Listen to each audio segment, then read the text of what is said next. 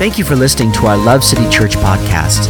Visit us online at www.lovecitychurch.ca. We pray that this message encourages you and strengthens you in your walk with Jesus. Hey, well, good morning. I'm glad you're here this morning, listening online as well. We're going to do a two week series on uh, a, uh, called Dollars and Cents, a kind of a two week series on money. And, uh, you know, money is, um, we all need it. We all want it. It's one of the most talked about topics on the planet. There are websites and videos and seminars all focusing on money. Money, money, money. It can cause incredible happiness and fun, but sometimes money can cause lots of trouble in our lives. Well, what does God say about money? What does the Bible say? Really, today I want to talk about how a life focused on money will not bring lasting happiness. Only a life focused on God will bring true joy, and this is where your every need will be provided for. Can money satisfy us? Today, we're going to talk about the idea that our need for God will help balance our need for money. If our first priority is money, then we'll never be satisfied. But if God is our first priority, money will simply serve our first priority and ultimately bring satisfaction. The Bible talks about uh, money a lot. The Bible offers 500 verses on prayer, less than 500 verses on faith, but more than 2,000 verses on money and possessions. Jesus talked a lot about money. 16 of the 38 parables were concerned with how to handle money and possessions. In the Gospels, an amazing 1 out of 10 verses, that's 288 in all, deal directly with the subject of money. So let's start by talking about what does our culture teach about money?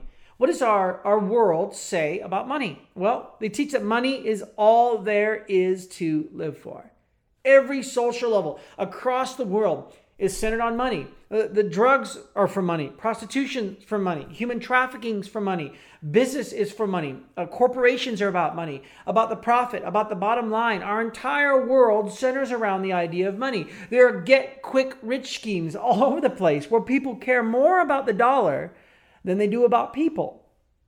Money is the one thing that you and I work for every single day. We all get up early, we all go to work, we all develop a career. Why? Simply to make an income. We make decisions based on how much money we're going to make. We decide where we're going to live based on how much money we make. That's why there are seminars and conferences about how to make money. There's YouTube channels about how to make a quick uh, $50,000 a day by just creating a simple YouTube channel. The reality is is that everything we do in life is centered around the idea of income and money. It's what drives our entire life. There was a guy who signed a contract, a month contract, to uh, and was paid thirty-seven thousand dollars. The guy who who had him sign the contract, the, the, the owner of the business, said, "Man, this investor, this guy, has a crazy, crazy head for money." Which was somewhat of a joke because this fella got a tattoo across his forehead, thirty-seven thousand dollars, signing a month contract and after that, the contract was over. He didn't have to be advertised any longer. And now the guy lived with this tattoo on his face for the rest of his life. Another guy uh, on eBay sold his soul for $510 to the highest bidder. Another guy allowed a medical researcher to inject him with salt water so he could see how much pain it would cause. The crazy part is, he did it twice. It's what drives our entire life. We'll do anything for money. The second thought that the culture kind of teaches us, or our world teaches us, is that the wealthier you are, the happier you are.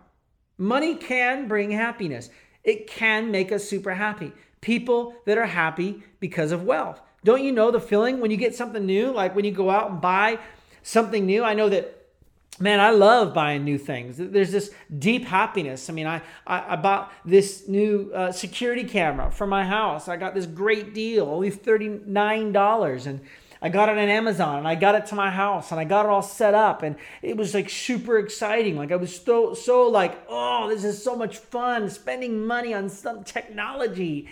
And then after a few hours, it lost its appeal, and now it's in a box ready to go back to Amazon because I didn't need it. but it brought me so much feelings of happiness. How about when you get that big commission check or you sell that house or you land that deal? This sense of amazement comes over you. I mean, lottery winners I was going to share a lot about lottery winners, but man, it was so depressing. So many of them won the lottery and then they got divorced and they got addicted to drugs. They lost everything, had to go bankrupt. Greed was involved, uh, and it was hard to manage. It's it's fleeting. It goes away. And the reason that we love money so much, we love the idea of spending money or making money, is because uh, research shows that money can cause chemical changes in the brain leading to addiction. For some personality types, money is as addicting as cocaine is. When you pick a career for the sheer financial profit of it, each year's amount becomes the floor that you must succeed from. Psychologists showed that the exhilarating feelings of earning more and more for those who earn high amounts of money have chemical changes happening in their brain that makes them addicted to it. Why? Why is our world centered around money? Well, money means power. Money means security. Money means assurance. Money means I am on top of or in control of my life. But what does the Bible say? What does the Bible teach about money? Well, some people uh, in the church or some believers, uh, they, they interpret the, the, the idea of what the Bible says that we should be the wealthiest and the happiest people on the planet. Generally, this is based on how much you give. If you give 8%, you're going to get 8% back. If you get 10%, you're going to get 10% back, man. The more you give, the happier you are. The more you give, the wealthier you are. The more the give, the more you give, you're going to be blessed with possessions. You're going to be the wealthiest person on the block. You're going to buy that that house you wanted, that car you wanted. And so the whole premise of money in their interpretation is is that money is all about your happiness. Some people they view the interpret the, the Bible's perspective on money is that the poorer you are, the closer you are to God. That wealth is bad. In order to be like Jesus, we have to live in poverty. Jesus did he didn't have much wealth, he didn't have a bank account, he didn't have a stocks plan. He suffered much. Therefore, you and I should too. And so we should get rid of all materialistic possessions and live humbly and lowly so that we can be like Jesus, so that we can be like God. Now, this might be true for some of you. God may call you to live in a, an impoverished place, or the opposite might be true. God might call you to be super wealthy. But the reality is, is that not all of us are called to live in those ways. What does the Bible teach about the balance of money. Do we live for money or do we not live for money? Pursue wealth or live in poverty? What is right? So, our key text today is found in Proverbs 30, verses 7 to 9. It says, Oh God, I beg two favors from you. Let me have them before I die. First, help me never to tell a lie. Second, give me neither poverty nor riches. Give me just enough to satisfy my needs. For if I grow rich, I may deny you and say, Who is the Lord? And if I'm too poor, I may steal and thus insult God's holy name. So this fella um, was uh, Agur, and this Agur was uh, in the in the book of Proverbs was uh, some people believe was a relative of Solomon or a relative of David, and and but he wasn't anything special. There wasn't anything special about this guy. He was a normal fella, a normal person, just like you and me, and that he had come to some conclusions throughout his life, some lessons throughout his life that he wanted to teach the reader. He wanted them to understand okay, listen, I'm a normal person, a normal guy. There's nothing special about me, but these are some lessons that I've learned in my life. And these are a few prayers that I have. Listen, these are my only two prayers before I die. God, I pray that you would help me never to tell a lie. Another translation says, Lord, keep falsehood from me.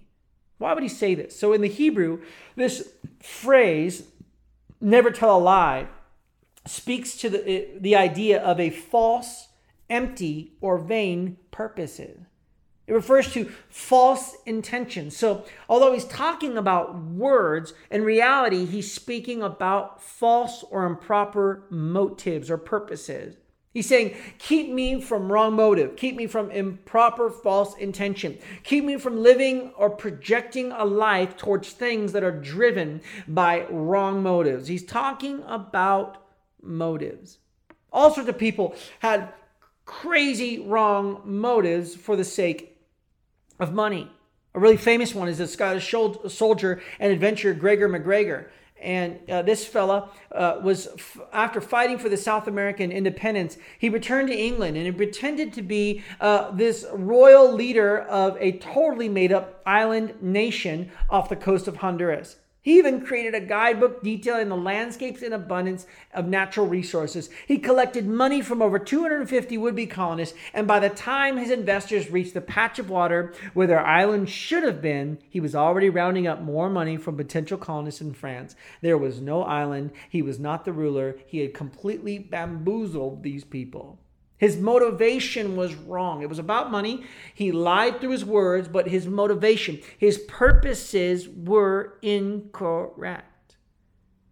The second thought, the second prayer that this this this person prayed was, Lord, okay, so don't let me tell a lie. Don't let my motivation be wrong. Don't let me don't let me speak with wrong motives. And don't give me poverty nor riches. Give me just enough to satisfy my needs. See, this is the the place where I can have clear and right motives for my life. I can live honestly in this place. So don't let me have wrong motivation. But so when I'm rich, I tend to have a wrong motivation. When I'm poor, I tend to have a wrong motivation. But God, when you satisfy my needs, when I live in the place where I don't have enough, I don't have a little, I have just enough to satisfy my needs, that is the place where I can live an honest life. I can't when I'm rich. I can't when I'm poor, but when I'm in the center, this is where I can live with right motives. And he identifies three scenarios when it comes to money. So he says, first, let me tell a lie, let me have right motivation. And this is kind of the sweet spot for me. Don't let me be rich, don't let me be poor, just satisfy my needs. And so he gives these three scenarios when it comes to money. The first scenario he gave was to grow rich. I, I may deny you and say, Who is the Lord? So if if I grow rich, so he's saying that when I pursue getting rich, when I pursue uh, uh, wealth and an increase of wealth, there is the potential that I might deny God altogether. So over time, if you pursue riches and wealth, we are prone to denying God and feeling as though we don't need God. This phrase comes from a denial of any connection to God, a denial that you need God in your life. Man, I got to say, Calgary is a city that is just like this. Calgary just wants more. It's this keeping up with the Kardashians, this outrageous living. In order to live the part, you got to look the part. We, you know, just in front of our our church, there's a Lamborghini dealership and a and an Alfa Romeo dealership and a Tesla dealership and a Porsche dealership and a, a Ferrari dealership. I mean, right outside the front of our door. And you know, these are awesome cars. And and if the Lord blesses you with one of those, bless your heart. But the reality is, is that we live in a city that is trying to keep up with the idea that we are rich. The crazy part is, Calgary has per person the highest debt load of any other place in Canada. The average household debt in the city, excluding mortgages, was $28,355. We pile up, Albertans pile up more non mortgage debt than any other province, any other person across Canada. This is the reality of being rich. Our pursuit of riches it causes a temptation for us to give up on God. Paul wanted to teach Timothy on this in, in 1 Timothy 6 9 and 10. He says, Loving money is the first step towards all kinds of trouble. Some people run after it so much that they've given up their faith. Craving more money pushes them away from the faith into error, compounding misery in their lives. Solomon teaches in Ecclesiastes 5:10, whoever loves money never has enough, whoever loves wealth is never satisfied with their income. This too is meaningless. He says it again in Proverbs 23, 4 and 5. Don't wear yourself out trying to get rich. Restrain yourself. Riches disappear in the blink of an eye. Wealth sprouts wings and flies off into the blue wild yonder. God doesn't want to take your money. He doesn't he just doesn't want your money to take you. The second scenario that the author presents is he said in verse 9, If I'm too poor, I may steal and thus insult God's holy name. So if I become too poor, so becoming too rich and now becoming too poor, the, uh, the opposite. The idea here is that you're stealing because you don't think God can provide. This has to do with your perspective of God. He doesn't love me or he'd give me more. Or you begin to have an incorrect perspective of who God is and how he provides. It's the take matters into my own hands kind of thought. Since God can't help me, I am going to help myself. See, our financial situation can often lend towards our view of whether God is with us or not. We look at our lives and we aren't making it like others are, and we can feel like our lives are second rate. We tend to think that God isn't with us when finances get bad, but ultimately, and this is going to be a hard thought, it could stem the, our current financial situation that we think God put us in ultimately could stem from our own life bad choices. Your place of life, obviously the place you're in right now, whether it's the car you have or the house you have or the credit card debt you have or whatever it might be, whatever financial situation that you might be in, it was your personal decision that led you there. I remember when we we purchased um, our first home, and when we purchased our first home, uh, we we paid you know a good price for it. We were sitting in equity. The market crashed, and when the market crashed, our home went from being super valuable to super non-valuable and so we were trying to rent it out and we really felt like god was leading us to buy this house and you know we really felt like god did that and so we i would you know now I was having a hard time renting it out and we were having a hard time paying for the mortgage and things were really stressful. And so what did that mean? That meant I had to get more hours at my job. I had to work harder. I had to miss my miss out on being with my wife and my family more. I, I had to. I was more stressed. I was more filled with with unnecessary um, discouragement. All of these things came with this decision to buy this house that I I said God told me to buy. And so when I would go to church on Sunday, they'd say, "Okay, if you're here today and you've got financial problems, come to the front and we'll pray for you." And I said, "No way am I going to the front and praying for that they'll heal me and help me with my my debt and my finances. No way am I going to pray that. God got me into this situation. God put me here, and now I can't even pay for it. I was super frustrated with God. Super frustrated with how my life had turned out. And I was trying to blame the fact that I was ultimately poor I didn't have money to pay my bills. I didn't have money to make it every month. I didn't have money to save. I didn't have money to be generous. I didn't have money to do any of those things. And I always, oh God, it was you who led me there. When in reality, it all stemmed from my personal bad decision. See, these bad choices are the thing that get us into trouble, but then because it drives us to need more. Then we begin to wonder, God, where are you? Why won't you provide for me? I've got mortgage debt and car payments and credit card debt and alimony and no money to eat out. And because I eat out all the time and I got a purchase of a home and the purchase of a car and the use of the credit card, God, God, why did you put me in this situation? He did not put you in that situation. You did. You think God is not good because you made a bad decision. He doesn't erase debt. God doesn't erase debt. But thank the Lord, He can give you wisdom. He can give you partnership. He can help you get out of the current situation that you're in. You just need to reframe your perspective to understand that God gives good gifts. God wants to bless you. God wants to bless your finances. God wants to pour out on your life. He does want to do that. But if you're in a season of great debt or you're in a season where you've gotten yourself into a bit of a pickle, hey, God wants to give you partnership and wisdom, and it'll take a season of sacrifice, and there'll be things that you can't do that you used to be able to do, and there'll be things you can't invest to that you thought you could invest into. You have to reframe how you're doing your your finances, get yourself out of the place where you're, you're paying for your bad choices, and get into the place where God can shower his blessing on you and satisfy all of your needs. And that leads me to the third scenario give me just enough to satisfy my needs. Our ask of God should be Lord, give me just enough money to satisfy my needs. So the author is talking about money. He's talking about uh, are, are areas that we uh, need satisfaction. He, he, he's identifying there is a need. There is a, uh, there is a need that I have that God uh, provides for. So this whole thing comes down to one thought, down to our need. You have to evaluate your need. If we can identify what we need, then we can have a clear understanding of what is a healthy balance for each for each of us individually of how much money we need. How much money I need compared to how much money I want can be different.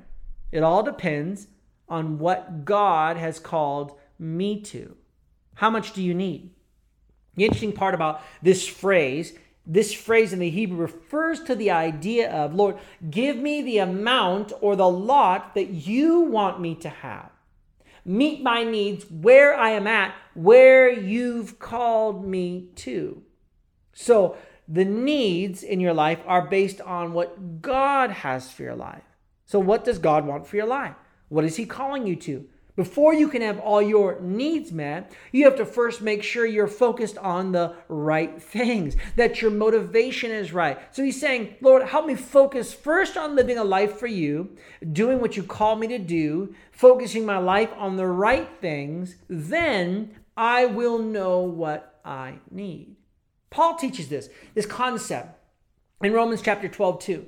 He says, Do not be conformed to the pattern of this world. So don't think like and act like the pattern of this world, pursuing getting rich and uh, blaming God when you, you're impoverished or poor. But it says, Be transformed by the renewing of your mind. Then you'll be able to test and approve what God's will is his good, pleasing, and perfect will. Look at that. God's will for you is good, God's will for you is pleasing, and God's will for you is perfect.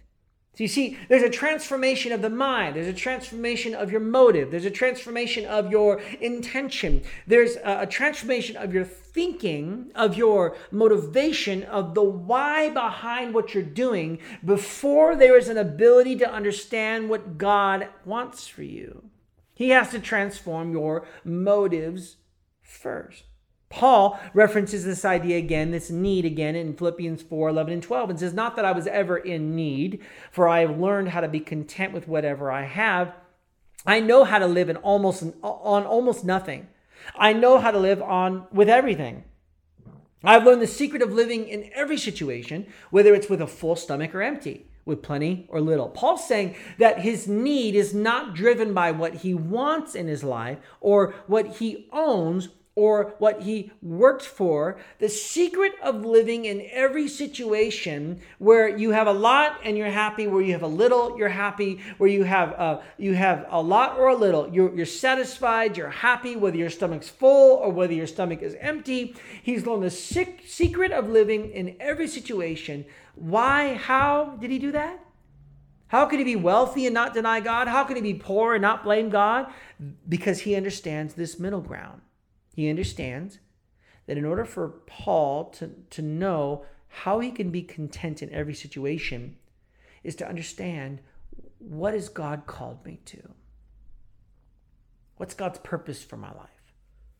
What's what's the focus of my life? What is my life focused on?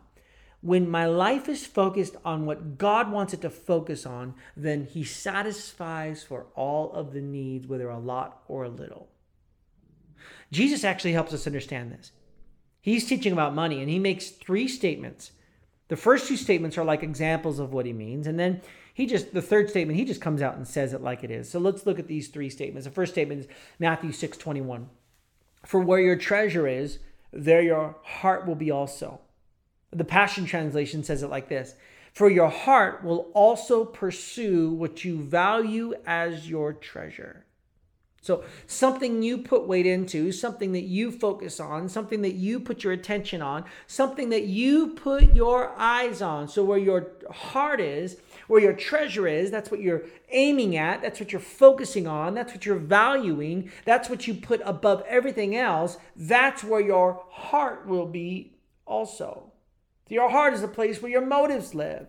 And so he's saying that wherever you put your focus, listen, your heart, wherever your heart's going to follow that. Wherever you put your focus of your treasure, wherever you put your money, wherever you put your focus, wherever you put your life, that's where your heart will be focused on. So if your treasure, your focus is what God wants for your life, then your heart will follow and God will satisfy for all of your needs. The next verse, in verse 22 in Matthew 6, he says, The eye is a lamp of the body. If your eyes are healthy, your whole body will be full of light. Interesting how Jesus is talking about money and treasures, and then he switches to this. Feels like he's on a little bit of a rabbit trail. It's like, okay, let me reiterate, let me reiterate this point this way. The eye is a lamp of the body. The eye is how you focus. The eye is how you know where to go next. It's your focus, it's your direction, your, your eye is how you get from one place to the other. When like when you're riding a motorcycle they teach you that if you, you got to look where you want to go. If you're going around a corner you got to look in the destination you want to go. So you got to look around the corner and your bike your body will follow where your eyes go. So where your eyes lead you where your eyes are pointed where your eyes are focused your life will follow and so he says, if your eyes are healthy, your whole body will be full of light. That word eyes there is the Greek word uh, haplos, which means single. If your focus or your direction, so your if your direct your focus and your direction, your eyes are healthy, are single, are singly focused, then your whole body will be full of light. Philippians 3:13 says, "No, dear brothers and sisters, I have not achieved it, but I focus on this one thing. I forget the past and look forward to what lies ahead. I focus on one thing. When your eyes are focused on the one thing, on this single thing, on this single direction, a healthy life is focused on one thing. Jesus says it another way in this verse, Matthew 6 33, just a few verses down. So, above all, constantly chase after the realm of God's kingdom and the righteousness that proceeds from Him, then all these less important things will be given to you abundantly. So, if your focus, your aim, your eye is focused on God's kingdom, if your focus is Jesus, His purposes, His desires for your life, if your focus is what Jesus wants for your life, then all these less important things will be given to you abundantly. Don't follow the patterns of this world, but be transformed by the renewing of your mind. Get your focus on what God wants. Then you'll be able to test and approve. Then you'll be able to know what your needs are. Finally, the third statement, Jesus just comes right out and says it. Verse 24 of Matthew 6. No one can serve two masters. Either you'll hate the one and love the other, or you'll be devoted to the one and despise the other. You cannot serve both God and money. He uses strong words to define the role of God and money in our lives. He uses the word master. This word master is one or the thing that controls a person. He says, You cannot serve two, two things that control you. You cannot serve uh, two owners. You cannot serve two people who own you, two things that own you. You, you can you cannot serve two masters. Jesus making a very strong point here. He's saying that if you are not careful, money has the strong power to control you. It becomes a master in your life and begins setting the agenda for all you do. It can control your motives, your agenda, where you choose to live, how you choose to live, who you choose to hang out with. It can control you. And he says, listen, you cannot serve money and God. You've got to choose which motivation and focus you'll put your eyes on. Because if your eyes are singly focused on God, your whole body will be filled with light. He says, You either hate one or love one, despise one, devoted to one. He's using strong language. You must despise one and love the other. You must hate one and love the other. He's saying, Listen, you got to make a decision. You cannot Make money your priority, your focus in life. It will not satisfy you. But if you make Jesus and his kingdom, make that your single focus, make uh, everything in your life about God's purposes for your life, all of these less important things will follow. God will provide for every single need that you have. When Jesus is our priority, we are saying to him, Whatever you want to give me, will satisfy me. And that's how our original key text ends. He says, Give me just enough to satisfy my needs. So when I choose Jesus and I seek his kingdom and I make his kingdom my focus, his purpose is my focus, then I don't want more and I don't want less. I want just what he wants to give me because I know what my needs are, because I know what he's called me to. I want to end today on just a a story that you've all heard many times. I don't give. I'm not going to read the whole thing. I'll just read the last part, but I'll kind of set it up for you. There was this wealthy guy, and uh, he was a moral guy. He was very good. He, he was uh, considered a pretty religious person. He came to Jesus with kind of a deep internal question. He, he just basically was saying, You know, Jesus, something's missing in my life. I, have I've got money. I'm, I'm a pretty rich guy.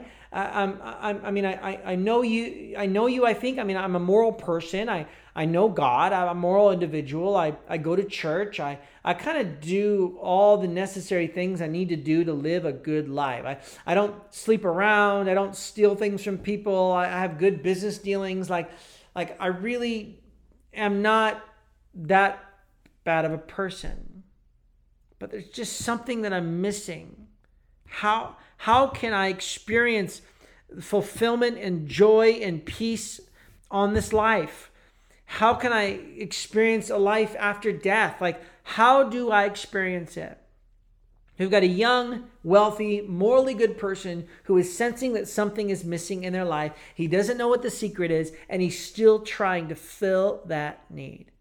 So his pursuit has been money, and it did not satisfy. And he says, Is there something else that I need to do to feel this satisfaction? And it says in Mark chapter 10, 21, I want you to notice the language based on what we just talked about. Jesus, now, after having this conversation, it says, Jesus looked him hard in the what? Hard in the eye. And he loved him. He looked him hard in the eye. He looked right into his focus, right into his direction, right into his eye. He was checking where this man's focus was. Where, what is this guy focused on? What is this guy's motivation? What, what is driving the internal motivation of his heart? Jesus went directly to what his heart was, directly to what he treasured. And after an evaluation of this man's heart, after an evaluation of this man's eye, his focus, Jesus' heart broke for him. He loved him. He had empathy for him. This should encourage you today to know that even though your motivation might be off today, as you listen to this thing, oh man, that's me. Listen, you have to know something. Jesus loves you. Be encouraged. He, he looks at your wrong motive. He looks at your ambition. He looks at your desire to build your own kingdom. And he looks at you today and says, I love you. I care for you. I know you're struggling with this internal lack of satisfaction and identity and focus in your life. I know you're struggling with this in your life, but I want you to know something. I love you no matter what. And Jesus realized that this man's motivation, his focus, was not totally on him, it was only on part of him. And it was also on part of his treasures, part of his possessions, money. I think Jesus loved him because he knew that what he was about to say to this man was going to be a very difficult task. It was going to rock his world. In Mark 10 21, the second portion of that scripture, it says, He said, Yeah, there's one thing left. With our language, you know, the language of He looked him hard in the eye it says he looked him hard in the eye and if, if your eyes are, are, are healthy remember that word healthy means single focus means one thing focused jesus looked him in the eye he looked at his motivation and then he said to him there's one thing there's one motivation there's one direction there's one single thing that i need you to focus on. There's one single thing left. Go and sell whatever you own and give it to the poor, all your wealth, and then it'll be heavenly wealth, and come and follow me. There's one shift, there's one change, there's one realignment, one thing that's standing between you and pure joy, peace, satisfaction, having all your needs met, experiencing the happiness of God. One thing that is standing between you and that, and it's to stop focusing on your wealth, your money, and your possessions and start focusing on me, Jesus. Matthew actually tells the same story, but he says it like this in Matthew 19 21. Jesus told him, if you want to be perfect, that word perfect is the word haplos. If you want to be single focused, if you want to be healthy, if you want to be single minded, go and sell your possessions, give the money to the poor, you'll have treasure in heaven, and then come and follow See, money isn't the goal. Jesus is the goal. He won't give you riches. He won't give you poverty. He'll give you exactly what you need. When this man heard what Jesus asked him to do, when this man heard Jesus say, okay, basically he said this listen, guy, I know you're lacking inner contentment. I know you're lacking inner satisfaction. And I want you to know something today. You cannot serve two masters. You've got to love one and hate the other. You, you cannot serve both God and money. And in verse 22 of Mark 10, it says, The man's face clouded over. This was the last thing he expected to hear, and he walked off with a heavy heart. He was holding on tight to a lot of things and not about to let go. He was grieved. His face clouded over. What he heard was not what he was expecting. I thought I could just come, make a few minor adjustments, or say a prayer, or say something easy. Seriously, Jesus? You want that? You want all of that? He was taken back by the request of God because his focus was unhealthy. His eye was unhealthy. His focus was not fully focused on Jesus. What would have happened? If this man would have given up his focus of money and refocused his life on Christ, who knows how it would have changed his life? Maybe this man's wealth was in, in, in, from a 1 to a 100. Maybe in, from a 1 to a 100, this man's wealth was a lot of wealth. It was blessing. It was huge. It was big. But maybe it was only a 10. And if he would have given his entire life to God, God would have now given him the capacity to handle 100 or so much more. Maybe when his focus was on God and not on his money, it would have increased his capacity, increased his understanding, increased his his level of ability to have more than he's ever had before and give away more than he's ever given away before. All because he took his focus off, he stopped treasuring money and started treasuring the purposes of God for his life. God's best, God's satisfaction is far better than anything you and I could accumulate, build, or focus on. Today, as you hear this message, I want you to take a moment and just consider what's your focus on? Is your focus, is your driving focus in life making money?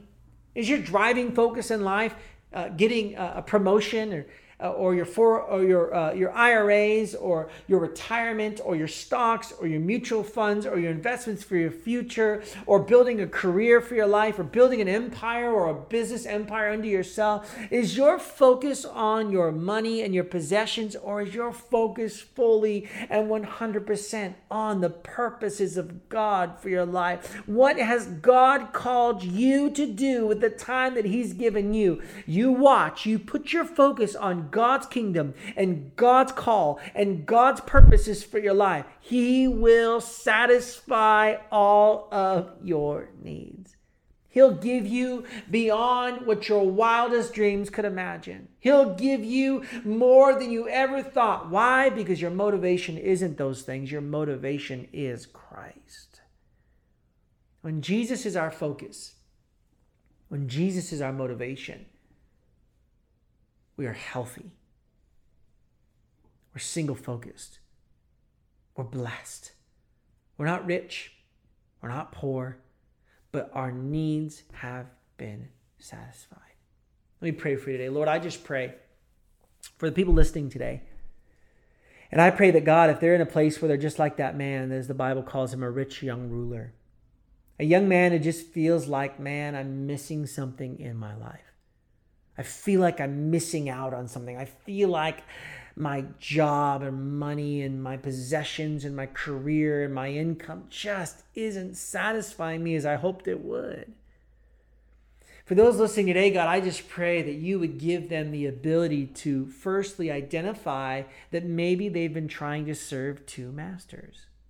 Maybe their motivation has been on these things. And God, you know what? You love them. You care for them. You're a good father. You want to forgive them and redeem them and restore them and get them going the right direction, God. And I pray today, Father, that as they hear this message and as they hear my, my voice right now praying for them, that they would embrace and accept the plan and the purposes of that you have for their life, oh God. That they would understand that pure and real happiness and satisfaction doesn't come from money, it doesn't come from possessions, it only comes from Jesus Christ, having a personal relationship with Him. And through that, you'll fulfill your wildest dreams. Lord, we thank you for today. We thank you for your word. We thank you that Ephesians 3:20 says, "Now to him who is able to do immeasurably beyond all that we can ask or dream or imagine, according to the work that's within our lives." Lord, you do have a desire for us to dream and to ask and to have more and to be blessed and to have great careers and great blessings in our life. You want that for us, God, but you want to be our focus. We love you. We thank you. And we just uh, are appreciative, God, of who you are and what you do for our lives. In Jesus' mighty name. Amen. Thank you for listening to our Love City Church podcast. Visit us online at www.lovecitychurch.ca. We pray that this message encourages you and strengthens you in your walk with Jesus.